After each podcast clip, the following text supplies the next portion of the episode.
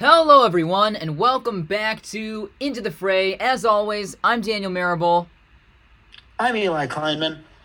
And today we've got a nice lineup of topics. The draft's coming up. We're in the home stretch, fellas. NBA's winding down the season. It's come.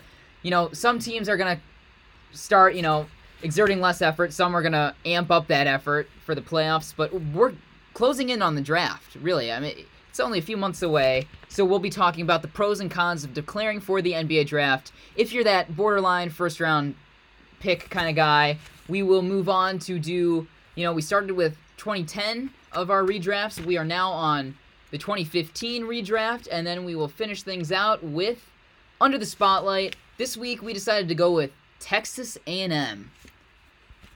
All right, yes, so our first topic of today... We'll be looking at the pros and cons of declaring for the NBA draft. Not, if you're Evan Mobley, Cade Cunningham, that's a given. But if you're a guy like Johnny Juzang, so if you're a borderline first-round pick, do you do it? What do you think, Eli? I think, as disappointing as this answer may be to me as a college basketball fan, the answer is yes. And I think for the most part, the answer is yes. There are definitely examples of players who have come back and succeeded. But look at someone like Dante DiVincenzo, who left after an excellent March Madness. He was not going to be picked in the first round, but he turned himself into an NBA player. What I will say is I think another year in college can help these players become better NBA players. So, I think, long-term, the answer is probably yes, it is better to come back to college. Short-term, the answer is no. Yeah. Before I go into it, I'd like to point out that it's obviously a personal decision, for the players and their families. And I don't want to come across as though I'm, telling these guys what to do. I'm just, we're trying to weigh in pros and cons, when it comes to deciding whether or not to take that next step. So I'm going to sit here and, try to put myself in their shoes. So let's pretend I'm not 5'7" anymore. I'm a basketball star. What am I doing if I'm a fringe first-round pick? What do I do? Do I declare and risk being a second-round pick, or do I stay another year, maybe, develop a little bit more? But it's an easy decision. You're right. Honestly, I'm taking the chance. I'm risking it. I'm betting on myself and declaring. Because look at it this way. You're still getting drafted. If you're a bubble guy for that first round, you're going to get drafted. Not as highly as you'd like. But, being in the NBA is being in the NBA. It doesn't matter what pick you are unless your contract isn't guaranteed. But if you're high enough, being in the NBA is being in the NBA. And like you said, short term, you get the money. And going back to college is a huge risk. Yes, it might sound nice we talk about UCLA this year. It might be nice for Johnny Juzang to run it back and try to win a championship or... showcase your skills and your improvement from the off season. But what if you get injured? There's so many risks. What if you regress? Maybe you bet on yourself and you just can't live up to the season before. And so I think the risk outweighs any possible rewards in this situation. And like you said, it's unfortunate. It's unfortunate, but this is the way the NBA is trending. And you're more valuable when you're younger now. And you're more valuable even if you're still a little bit raw. That's what NBA teams like to see. So it's just not in your favor to go back and try to become better. So many things could happen. Sure, but I will say this. You mentioned the word, betting on yourself. I think if you want to bet on yourself, you go back to college. I think that's actually betting on yourself. Here's why. The difference from someone who gets drafted 23rd overall to someone who gets drafted in the top 5 is about $6 to $8 million per season. That's a lot of money. If you can wait 1 year and instead of getting paid around $2 million, get paid around $8 million year one, you're basically making everything you'd make in that 23rd pick contract for your rookie deal in one season.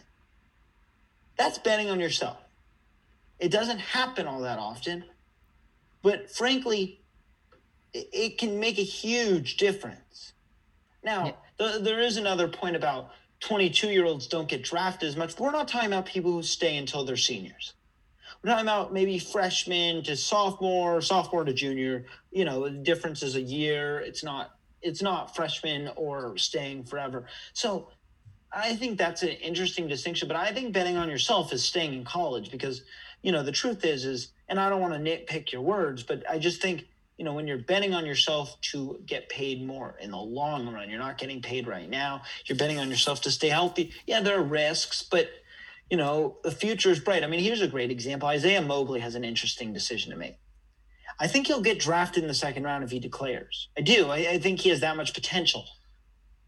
But he's not ready for the NBA. He's going to be on the G League team or a two-way contract at best. If he comes back and he did what he did in the NCAA tournament all season, which will be hard, but it'll happen. It could happen. Well, it will. He could get picked in the lottery. I mean, he was a five-star commit. He was a top commit. He can shoot the three. We saw that. He knows how to get inside. He just needs to work a little bit on his finishing. But if he is able to finish and play defense like he has this season, he could be a lottery pick. I mean, that's how good of a player he is. You know, a big man who can shoot a three, he shoots it better than his brother. And his brother's going to be a top two pick. He can dribble, very much similar to his brother. Reminds me of Al Horford a little bit. He's in that mold. So, you know, he's an interesting example because if he comes back and did what he did in the NCAA tournament, he'll be in the top, and he'll be a lottery pick. Yeah, I think that's smart. I think this is not a one-size-fits-all. You have to look at each player individually. Everyone's situation is different. So I looked, it's funny you bring up Isaiah. I brought up Duke's Matthew Hurt, and I think he's in a similar situation. And he did. He ended up declaring earlier this week, and I thought he would. But let's say he returns to Duke for his junior season. There's less opportunity with the great incoming recruiting class Duke has, and they always have. So, and there's always the possibility of injury. You can't count that out. And let's say, I mean, he had a fantastic season. He was practically automatic from three. He averaged 19 points. He was the saving grace of that team, only bright spot the whole season. But let's say he doesn't show enormous improvement, or let's say he regresses a little bit. Maybe he averages only 14 next to Paulo and A.J. Griffin. What NBA team is going to be willing to take a chance on a junior guy who hasn't shown improvement? Well, of course. I mean, that's always the risk, but, you know, it's about betting on yourself. Right now, he's projected to be a middle second-round pick. So, you know, it's not like he's going to be into the greatest situation, you know, once you get into college, you know. But it is an interesting point you bring up, and an example of that is Ivan Rabb, and I'm not saying he would fare any better in the NBA today had he left his freshman year, but he was going to be a lottery pick in all likelihood, maybe a late first-round pick, but certainly a top pick. And he decided to come back for another year, and of course he fell to the second round and bounced around the NBA a little bit, and, you know, it's – but I'm not sure the bouncing around the NBA would have changed had he stayed, gone right to the NBA. See, that's the thing. I don't know. I don't think it necessarily helps you to leave earlier in terms of what your NBA career looks like. I think it actually may hurt, but I think in general, it can just help your draft stock. Yeah, it's an interesting conversation. I lean towards declaring while you're basically guaranteed to get drafted instead of risking it and attempting to raise. I mean, you talk about it, but I mean, are you trying to raise your draft position by, like, 10 spots? It can make a difference, but in the grand scheme of things, I'm not sure it makes that big of a difference. I just don't think it's worth it, and it's a bummer because I love college basketball. I'd love to see guys stay 2-3 years, but that's the harsh reality of the NBA at the moment. Yeah, I mean, you know, it's a big decision to make, and it's not an easy one, but, you know, these players make it, and, you know, they have to live with it. So, you know, it's a big decision. And, you know, a lot of it does come down to money at the end of the day. But let's move on to our 2015 mock draft for players who definitely did get drafted or didn't, depending on who's here. And let's start it off. I'll let you go one. Yeah, number one. Timberwolves, they're on the clock. I've got them sticking with Karl-Anthony Towns first overall. Unfortunately, it hasn't worked out so far. It sucks. With Towns and the Timberwolves, it just... something about it, and they have the talent. They have a good team. They've had good teams. It just doesn't click. But I still think he's the most talented player from this draft. By a significant margin. Maybe it's closing, but he's... I don't know, he's probably one of the most offensively talented players. Not great defensively, but he's one of the greatest center shooters probably of all time. And I just don't see a big enough reason to pick anyone else here. I think they've still got a small window where they can work with him and maybe build off of D'Angelo Russell, Anthony Edwards. Maybe they'll have another high lottery pick this year, and you can hope to build from that. But he's just so talented. I don't think you can pass on that. Yeah, I mean, certainly I would agree. Cat is my number one pick in this draft. He's the best player in this draft, and I think it's by a sizable margin, frankly, if we're going to be honest. You know, he is that good of a player. He's a center who can do it all. He's in a bad situation on a really bad team. And, you know, let's see what they do this year. If they get a draft pick, they need to finish in the top three. Otherwise, it goes to Golden State. So it'll be interesting to see if he can add something. And, you know, the question is, will he request a trade if he can't? That is the question. I think that's the question of the offseason. I think he'd be the biggest name available if that happens. Yeah, I mean, so we'll see. But I can take on number two. I think we have a consensus number two pick. It is a Kentucky teammate of his, Devin Booker. You know, everything you want in an NBA scorer now is what Devin Booker is. You know, he's not exactly a great defender, not really at all, but, you know, he's a scorer, and that's what you're looking for in the NBA today. He can score off the dribble. He can score catch and shoot. So he can do just about everything you need scoring. Obviously, he's put up huge numbers scoring. He put up over a 60-point game. So, you know, Devin Booker is certainly a threat scoring the basketball every time he touches it, and that's why he's a clear number two pick. Mm-hmm. I'm glad you brought that up. Let's not forget, this was the Kentucky draft. This was the year they were super hyped up, undefeated. Duke won that year, Jahlil Okafor. But, okay, so they had Towns, Booker. I think they had Lyles, Willie Cauley-Stein. They had a ton of guys go pretty high up in this draft. But like you said, Lakers second overall. It's got to be Booker here. I can't believe he fell to 13. But Booker is, I think, by far the second best player to come out of this draft. And I actually really like him ending up with the Lakers here and playing under, this was, I believe, Kobe's last year, and playing under Kobe for even just a year, because I think they do have relatively similar play styles, and I think that could be really beneficial for a young shooting guard who I believe he did look up to Kobe a lot, so I really like that fit. Yeah, no, absolutely. So let's move on to number three. I think we differ here. 76ers yes. At three, I've got them going with D'Angelo Russell, and here's where I do think we see a pretty significant drop-off in talent. D'Lo's still talented. He's not a bad player. There's something about him. I just don't see him reaching that elite level or becoming an all-star again, like we saw where I refuse to say lead, because he didn't really lead that Brooklyn team. He was their best player, but they had a really good team that year. But I just don't see him ever reaching an all-star level again. Think about it. He's been in the league now 6 seasons, and he's already played for 4 different teams. I know it's not all his fault, but that's never good. Anyway, the reason I have him here at 3 is because the 76ers, they did not need another big man. They had this thing where for like a few years straight, they drafted a ton of big men that really never worked out until Joel Embiid a few years later.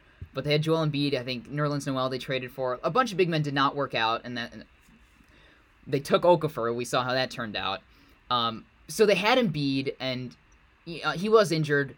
We know how good he is now, so you don't want to take another big man. What they really needed was a point guard, like a facilitator, and Russell's a pretty good one.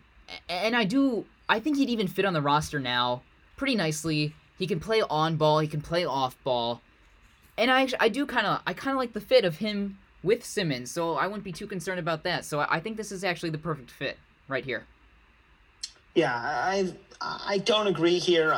D'Lo is not necessarily the right fit. And frankly, the 76ers at that time just needed to focus on taking the best player available. Forget trying to be cute within picking the right fit. I know, wait, but I cringe at an Embiid and Porzingis lineup.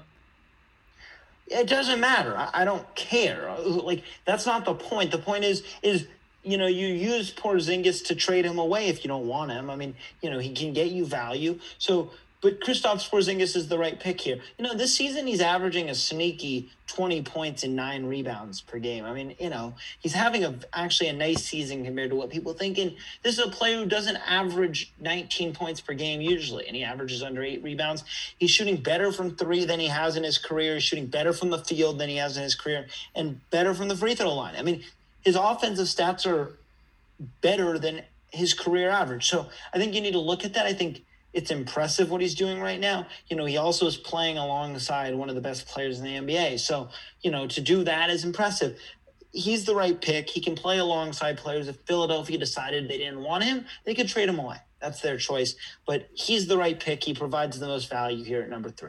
All right. Well, your 3 is my 4. I've got the Knicks picking Porzingis again. I think the Knicks made the right decision on draft night, even though the fans were not happy about that. Tingus Pingus, they were not happy for quite a while until he came onto the court, and he's a great player. So I'm sticking with that pick. And the truth is, looking back, they gave up on him way too soon. And I know that there were some allegations off the court. He stormed in. He's like, "Get me out of here." But still, I mean, they traded him away basically for nothing. When you're looking back, that centerpiece of the trade was, I believe, Dennis Smith Jr. That didn't work out. But, okay, just imagine him on this team right now, especially in the midst of a playoff push. It could have been a scary team. And the reason I think it's close, Russell and Porzingis. I think it's closer than you're making it out to be. But the injuries are concerning. I mean, he's a 7-footer. He's going to have, you know, knee problems. It's concerning. But I'm willing to take the risk at 4. The Knicks, it worked out while he was there. He's talented. He deserves to be a top 5 pick. It may have worked out while he was there, but it didn't work out long term. And that's why the Knicks, who, with Porzingis already off the board, are going to select D'Angelo Russell. You know what? D'Angelo Russell has just been on the unfortunate side of some unfortunate moments. You know, obviously the Nick Young, Swaggy P moment in the locker room, not a pretty one. That's why he ultimately got traded. I mean, he wasn't a great player, but that's the reason.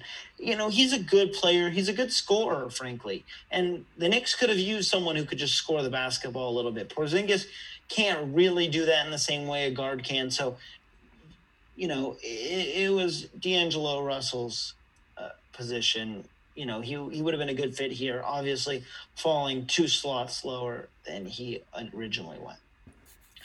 But let's move on to number 5. And this is going to be a surprising pick to some, but Montrezl Harrell is my number 5 pick. I mean, he was the 32nd pick in the draft.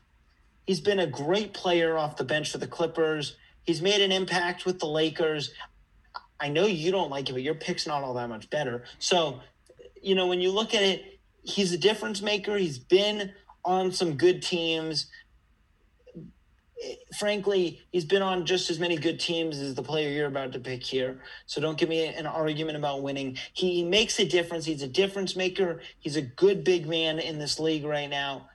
Montrezl Harrell is the right pick. No, and you know what? He's a good player. I'm not hating on him. He's a high energy, serviceable backup big, and that's it. He's a good player. I'm not, you know, questioning his talent, but the 5th pick, the Magic, no. Montrezl Harrell going 5th in a redraft. Let's look at it this way. There's a reason he doesn't start. Give us your 5th pick. Okay, my 5th pick. Don't hate. I actually really like this pick. I have the Magic picking Terry Rozier. This might be a surprise to some, but I really like this pick. I really do. I talked about this last time, but the Magic, at the time, they had a really nice young core that people forget about. But they were missing that point guard. Last time I picked Marcus Smart. This time I'm taking Terry Rozier, another point guard of the Celtics. They're not biased. The same position. A lineup. Well, they don't have Marcus Smart in this scenario. These are alternate realities. Goodness. So okay, but look at it. A lineup of Vucevic, Tobias Harris, Oladipo, Fournier, Aaron Gordon, and Terry Rozier is a pretty good lineup. That doesn't sound too bad. And let's be clear. Before you hate on Terry Rozier, he's always been a good player. He's averaging 20 right now in Charlotte, where he's getting a ton of touches. But in Boston, let's not forget, he was backing up Isaiah Thomas, and then he backed up Kyrie Irving, and he still averaged, I believe, around 14 points per game. But You know what? If you don't like Terry Rozier, the Magic can go with Mario Hezonja like they originally did. I think he did dunk on Giannis once. That was cool. And if I remember correctly, I think he had a nasty block of a LeBron game winner, a potential game winner. So, he's still on the board. He's still on my board right here. So the Magic, if you don't like Terry Rozier, okay. Here we go. Here's the thing. Montrezl Harrell, you want to talk about Terry Rozier? Terry Rozier has played more minutes than Montrezl Harrell, but he's put up about 600 points less in his career. Obviously, Montrezl Harrell wins the rebounding battle, but did you know that Montrezl Harrell put up more points in his career than Terry Rozier by a significant margin? I would believe it, because Terry Rozier spent about 4 seasons on the Celtics playing behind Isaiah Thomas and Kyrie Irving, who played... We can't talk about backups. Montrezl Harrell has been a backup his whole career. Right, he's been a backup. Terry Rozier plays more minutes. Yeah. Terry Rozier has over 1,000 more minutes than Montrezl Harrell and 600 points less. 600 points in the grand scheme of things is not a lot. Yes, but when you're playing 1,000 minutes more, now we're talking about something that's significant. In our perfect world where we could design our own teams, our own NBA teams, your team can have Montrezl Harrell and my team can have Terry Rozier, and we'll see who wins. And my team would win. Anyway, let's move on to number 6. Sacramento, Willie Cauley-Stein was the original pick. Not the greatest. Another Kentucky guy. But at number 6, I take another big man, a better big man, out of the University of Texas. It is Myles Turner. He's been a solid big man. He actually leads the NBA in blocks right now. A solid defensive player. So... he fits. They took a big man. I know they had. They still had Boogie Cousins, but frankly, they just needed a good player. They could have used Myles Turner, especially after they traded Boogie Cousins. So he is my 6th pick in this redraft. We agree here. Kings, they take Myles Turner instead of Willie Cauley-Stein. They'd like that pick back. And at this point, I think the Kings knew they were ready to move on from DeMarcus Cousins. I think they traded him. Was it either that trade deadline or the next? He had one foot out the door. He was not happy. So in 2015, that's why they selected Willie Cauley-Stein, hoping he'd be the, I don't want to say replacement, but kind of a replacement. And so taking Myles Turner is really their Cousins replacement for me. And Turner's not at all the offensive player that Cousins was, but he is a much better, like you pointed out, a much better defender. People are saying the defensive player of the year. Shot blocking isn't exactly the same as being a defensive player that of the year caliber player. It's a little bit different. But he's the best player left on my board, and they were looking for a new center, so it all works out. Yeah, I compared stats from Terry Rozier to Montrezl Harrell. Here's something interesting. Myles Turner has played over 3,000 more minutes than Montrezl Harrell, and he has 100 more points.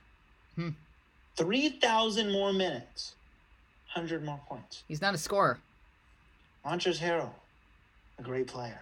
No, okay. All right, moving on to the 7th pick, the Nuggets. I have them picking not Emmanuel Mudiay. I have them picking Kelly Oubre. And the Nuggets could have used wing depth in 2015, and honestly, they could probably use some wing depth right now. but who couldn't? I mean, we're looking at small forward, power forward, shooting guard, probably the most versatile and valuable type of player right now in the league, outside of like a point forward. You know, Kelly Oubre can provide a decent amount of offense. Hasn't been exactly the case with the Warriors this year. He's pretty good on defense as well. He provides the energy off the bench that you like. He's been inconsistent this year. Hasn't been the case for his whole career, but I think the Nuggets wouldn't be asking him to be a top five option on their team. So I think this kind of role would be a perfect fit for him. Yeah, no, I see that. I'm still confused why you're not picking Montrezl Harrell yet. But, you know, we can pass on that. I'll take Terry Rozier here. It's finally time for him to come off the board. You know, they did pick a point guard of sorts, so they can pick one here. It makes sense. This draft class is getting weaker as we go along. It was weak at the top. I mean, Okafor, Hezonja, Willie Cauley-Stein, Moutier, Stanley Johnson, Frank Kaminsky, Justice Winslow, Trey Lyles. Those picks in the top 12 were not very good picks. Hey, that was a bunch of names. Hezonja dunked on Giannis once. You've said that, but that doesn't make me impressed with his career. Overall, it's time for Terry Rozier to come off the board. He's a nice point guard. He's having a good season in Charlotte. He's been good on Charlotte. He's not as good as you hype him up to be. You have a Celtics bias. Like, every player that you pick from the Celtics, like, they should go two rungs lower than you pick him, which is where he goes here. Hey, you were complaining I had him at 5, but you picked him right at 7. That's like nothing. No, that's my point. 2 picks lower is where they deserve to go. All right, we'll write that down, and we'll see next time. If that's true. Okay, what's next? 2016. Don't try that. Next time is not right, because I know what you're gonna. I know who you're talking about next time. Yeah. Okay. All right. Moving on to the 8th pick, the Pistons. All right. I've got them picking Norman Powell, who fell all the way to 46, which is hard to believe. I think they'd rather have him than Stanley Johnson. But yeah, the biggest problem with the Pistons is that they haven't been able to find that one player to build around. And I'm not saying Norman Powell is that guy, but drafting him would have given them something to build around, and at least would have them trending in the right direction. Powell can score the ball. That's probably what he does best, and that's what the Pistons have really needed the last 5-6 years. Yeah, I mean, this is where I have a Kelly Oubre going off the board. Inconsistent is the best way to put it, like you said. You know, he couldn't make a 3 to start the season, but he's had some good games. He was good last year in Phoenix. It was Phoenix, right? Yeah, mm-hmm. It was Phoenix. Yeah. It just overall, you know, it's time for him to come off the board. He's a super athletic guy. So, you know, he can fit nicely on almost any team, and this team included. So it would be interesting to see what he could do at pick number 8 for Detroit. Obviously, Stanley Johnson was not the right pick, although he was good at Arizona. But on to number 9, I have the Charlotte Hornets. Yep. I guess they were Hornets then. Selecting Josh Richardson. You know, he's just someone who can score. He's a role player. I think he has a nice fit there, but I wouldn't say he's anything special. But at this point in the draft, it's not about special. It's about finding a nice, solid player off the bench, and that's what he provides. Yeah, I remember he had that really good season, that one season with the Heat, and then they kind of exchanged him for Jimmy Butler. Didn't go well last year for the 76ers. Now he's on the Mavericks. I thought he'd be a better piece for them than he's turned out to be, but he's still a solid player. He's going to put up 12 points, give you some good defense. So I like that pick. I have the Hornets picking. My pick is better. I've got them taking Christian Wood, who went undrafted. First player who went undrafted off the board. I'm sure they'd rather have him than Frank Kaminsky. Don't forget, Duke beat Frank Kaminsky in the championship game. Never forget that. All right, the Hornets needed, and they still need a center. So I think Wood is the perfect fit here. But let's not forget, I don't want to be, you know, too premature. The last season was probably his first really okay season. He had a pretty good season last year. And this year he's only played 32 games, so we really don't have a great sample size, but he's got the talent, and I feel like we forget he's only 25 years old. So taking him all the way at 9 could be a steal. Yeah, no, I agree. He's my pick number 10. And you mentioned he was undrafted. Do you know the story about Christian Wood? Yeah, his girlfriend, I believe, dumped him. Well, it's a little bit bigger than that. So he was projected when he declared to be a mid-first-round pick. Because of work ethic problems, which I'm not sure are that accurate considering the fact that he just got a big contract and has been turned into a good player, caused him to fall all the way out of the draft. He bought a nice suite in Las Vegas expecting to get drafted. That didn't happen, unfortunately. And his girlfriend left him right after the draft. The joke's on her now. Yeah. He just got paid $41 million over 3 seasons. So she's the one getting played, not him. Good for Christian Wood. Honestly, a very cool story, and he is my 10th pick. He makes it in the top 10, far from being undrafted. One of the best stories, frankly, in the NBA right now. It's really unfortunate, but he's turned his career around, and he's proven to be a very, very good player in the NBA with a lot of years left in him. Yeah, but my 10th pick, the Heat, you're going to love this pick. It's Montrezl Harrell. About time. Yep. So close to picking Justice Winslow. I'm kidding. So he's the former Sixth Man of the Year, and that's the role he plays best. A backup big. Emphasis on backup.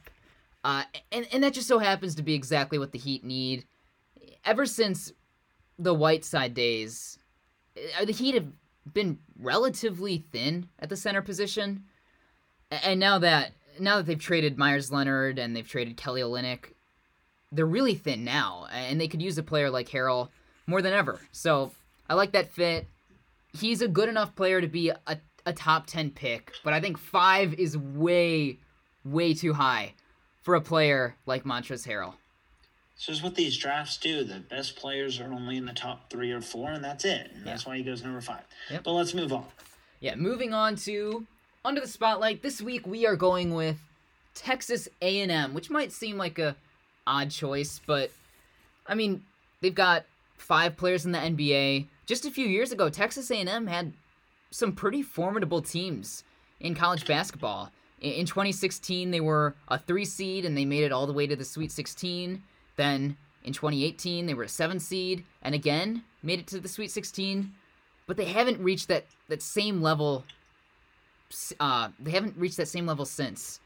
And so I'll go through the list right here. Texas A&M currently has 5 players in the NBA. Alex Caruso, fan favorite.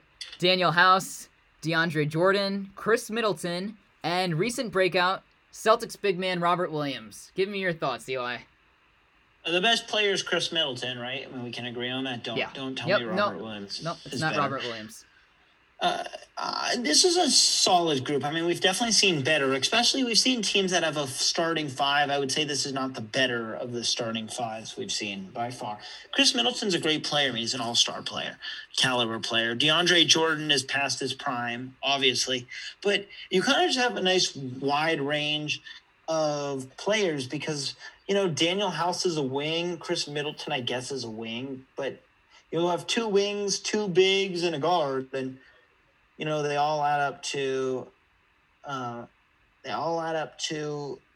what turns into 5 players who play almost 5 different positions.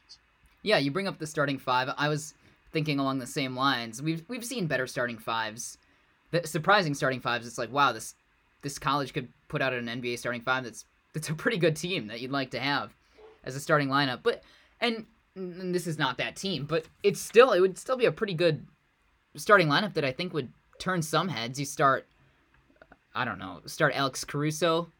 Khris Middleton's a great facilitator. I don't want to start Alex Caruso at point guard, but Khris Middleton's a great facilitator. Maybe run him at point forward. Then you got Alex Caruso at shooting guard. Danuel House could be that 3-and-D player you like. Robert Williams and DeAndre Jordan would kind of be a nightmare playing together, but I guess you could start Robert Williams. He can shoot it a little bit. Not really a three-point shooter, but he's got a mid-range game. And then DeAndre Jordan has been severely demoted over the course of the season with the Nets. But, you know, he's still an NBA player. He's still in the NBA, and he's getting up there in age. But One thing I did find interesting about Texas A&M was it's been a while since a player from their program's been drafted. The last one was Robert Williams in 2018, which doesn't seem that long ago, but when you look at it, it's been a decent amount of time, which is crazy to say 2018's, you know. Yeah. But in fact, what's even more interesting is they went 6 years without a single player being drafted. They had Middleton in 2012, and then the next one was Robert Williams in 2018, which is just mind-boggling for a program that's fairly decent. I've had moments, yeah. But when I'll say this, you talk about starting five. This is more of a bench five. I mean, they average 53 points together, which is not good enough for your starting five. Yeah. But and everyone's under 10 besides Khris Middleton, of course. Yeah. And they're what were you saying? I was just gonna say their players are definitely underrated going into the draft. I think only one of the five of these guys was drafted in the first round, and that was Williams, who fell all the way to 27. So he's essentially a second round pick. And then they've got two undrafted players, and then the other two are second-round picks. So, I mean, they're severely underrated heading into the draft. But looking at each of these guys' careers as of even just right now, I think it's safe to say that all of them, at the very least, deserve to be drafted. Yeah, no, I would agree with that, at least in the second round. But certainly an interesting team. We shall move on. One final thing, it is Where'd He Go? We each give each other three players. The other has to guess where they went to college. You're up by one, I believe. Sounds right, yep. But I have some hard ones. I will start. It is the brother-in-law to Stephen Curry. Ooh. But he did not go to the college that Steph went to. He went to a different school. His name is Damion Lee. Where did Damion Lee go? He actually went to two schools. But you can guess either one. I know this. Damion Lee. Wait, is he really the brother-in-law? Yeah. No way. Because they're on the same team, right? Yes, they are. But he's a good player.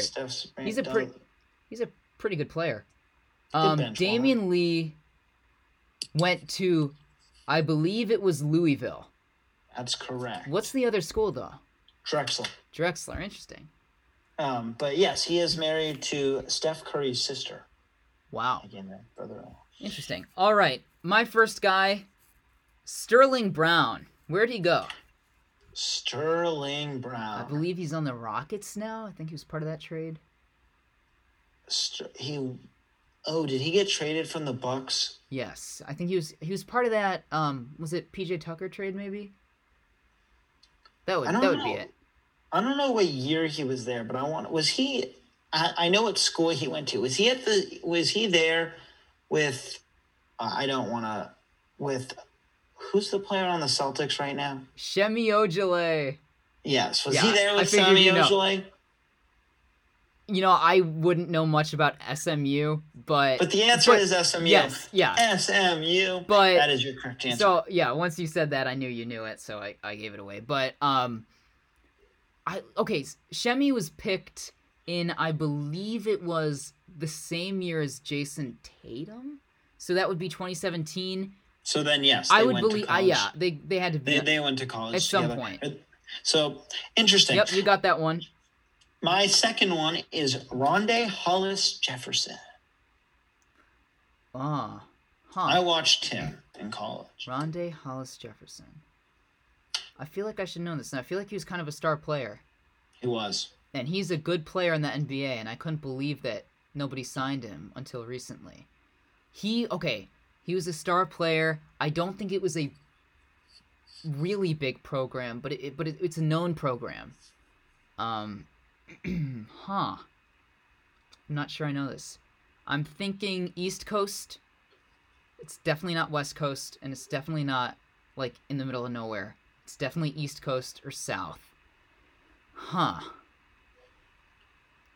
Yeah, I'm gonna say gosh, I don't know. I have absolutely no clue. Let me throw out a random team. I don't even know. Let's say Creighton. That's not even Creighton. Creighton is at first in the middle of nowhere. Yeah, I know. In the middle of the country. The answer is on the West Coast. It's Arizona. Okay, well then I definitely was not gonna get that. You got me there. All right, my next guy. I thought one of us had said him before. I went back and looked. We did not. The name is Alfred Payton. Did he go to college? Yes. We're sure about that. Yes. I've seen this one, actually. I know this one. It's a small school. It's in the South. I know this one because I looked at him. I almost chose him once. I'm surprised we haven't chosen him. I don't know what it is. Is it Troy? No. Troy is not a basketball school, but honestly, I'll go with Troy. Troy. Hey, that's a good guess. That's a pretty good guess. He went to Louisiana, not LSU, not Louisiana Tech. He went to Louisiana. Ah, Louisiana Lafayette. Yep, Louisiana Lafayette. Well, there you go. I'm 1 for 2. You're 1 for 2, and my last player. I think you should get this one. It's Keita Bates-Diop. No clue. Keita Bates-Diop. Do you even know who that is? He played for the Spurs at one point. He still does. He still does. Okay. So I know that. that would have been hard enough to get a point for that alone. Keita Bates-Diop. No clue. I'm going to say Texas. Nope. Middle of the country, yes. He went to Ohio State. I could have probably had 20 guesses, and that would have not been in there. Have I gotten one? Wait, yeah, got one. Yeah. One for three. I need this to tie. Gosh. Okay. This is a good one. James Ennis. Where'd he go? He had a good game the other night. He's on the Magic, right? Yep. But I have no idea where he went to college, I think. He's definitely from the South. I will go with Arkansas. He went to Long Beach State. Oh, no way. Yeah. No chance. Nope. Well, 1 for 2 for both, 1 for 3 for both of us, 1 and 2 the record. You remain 1 up. We will be back next week. Take care. So long from Into the Fray.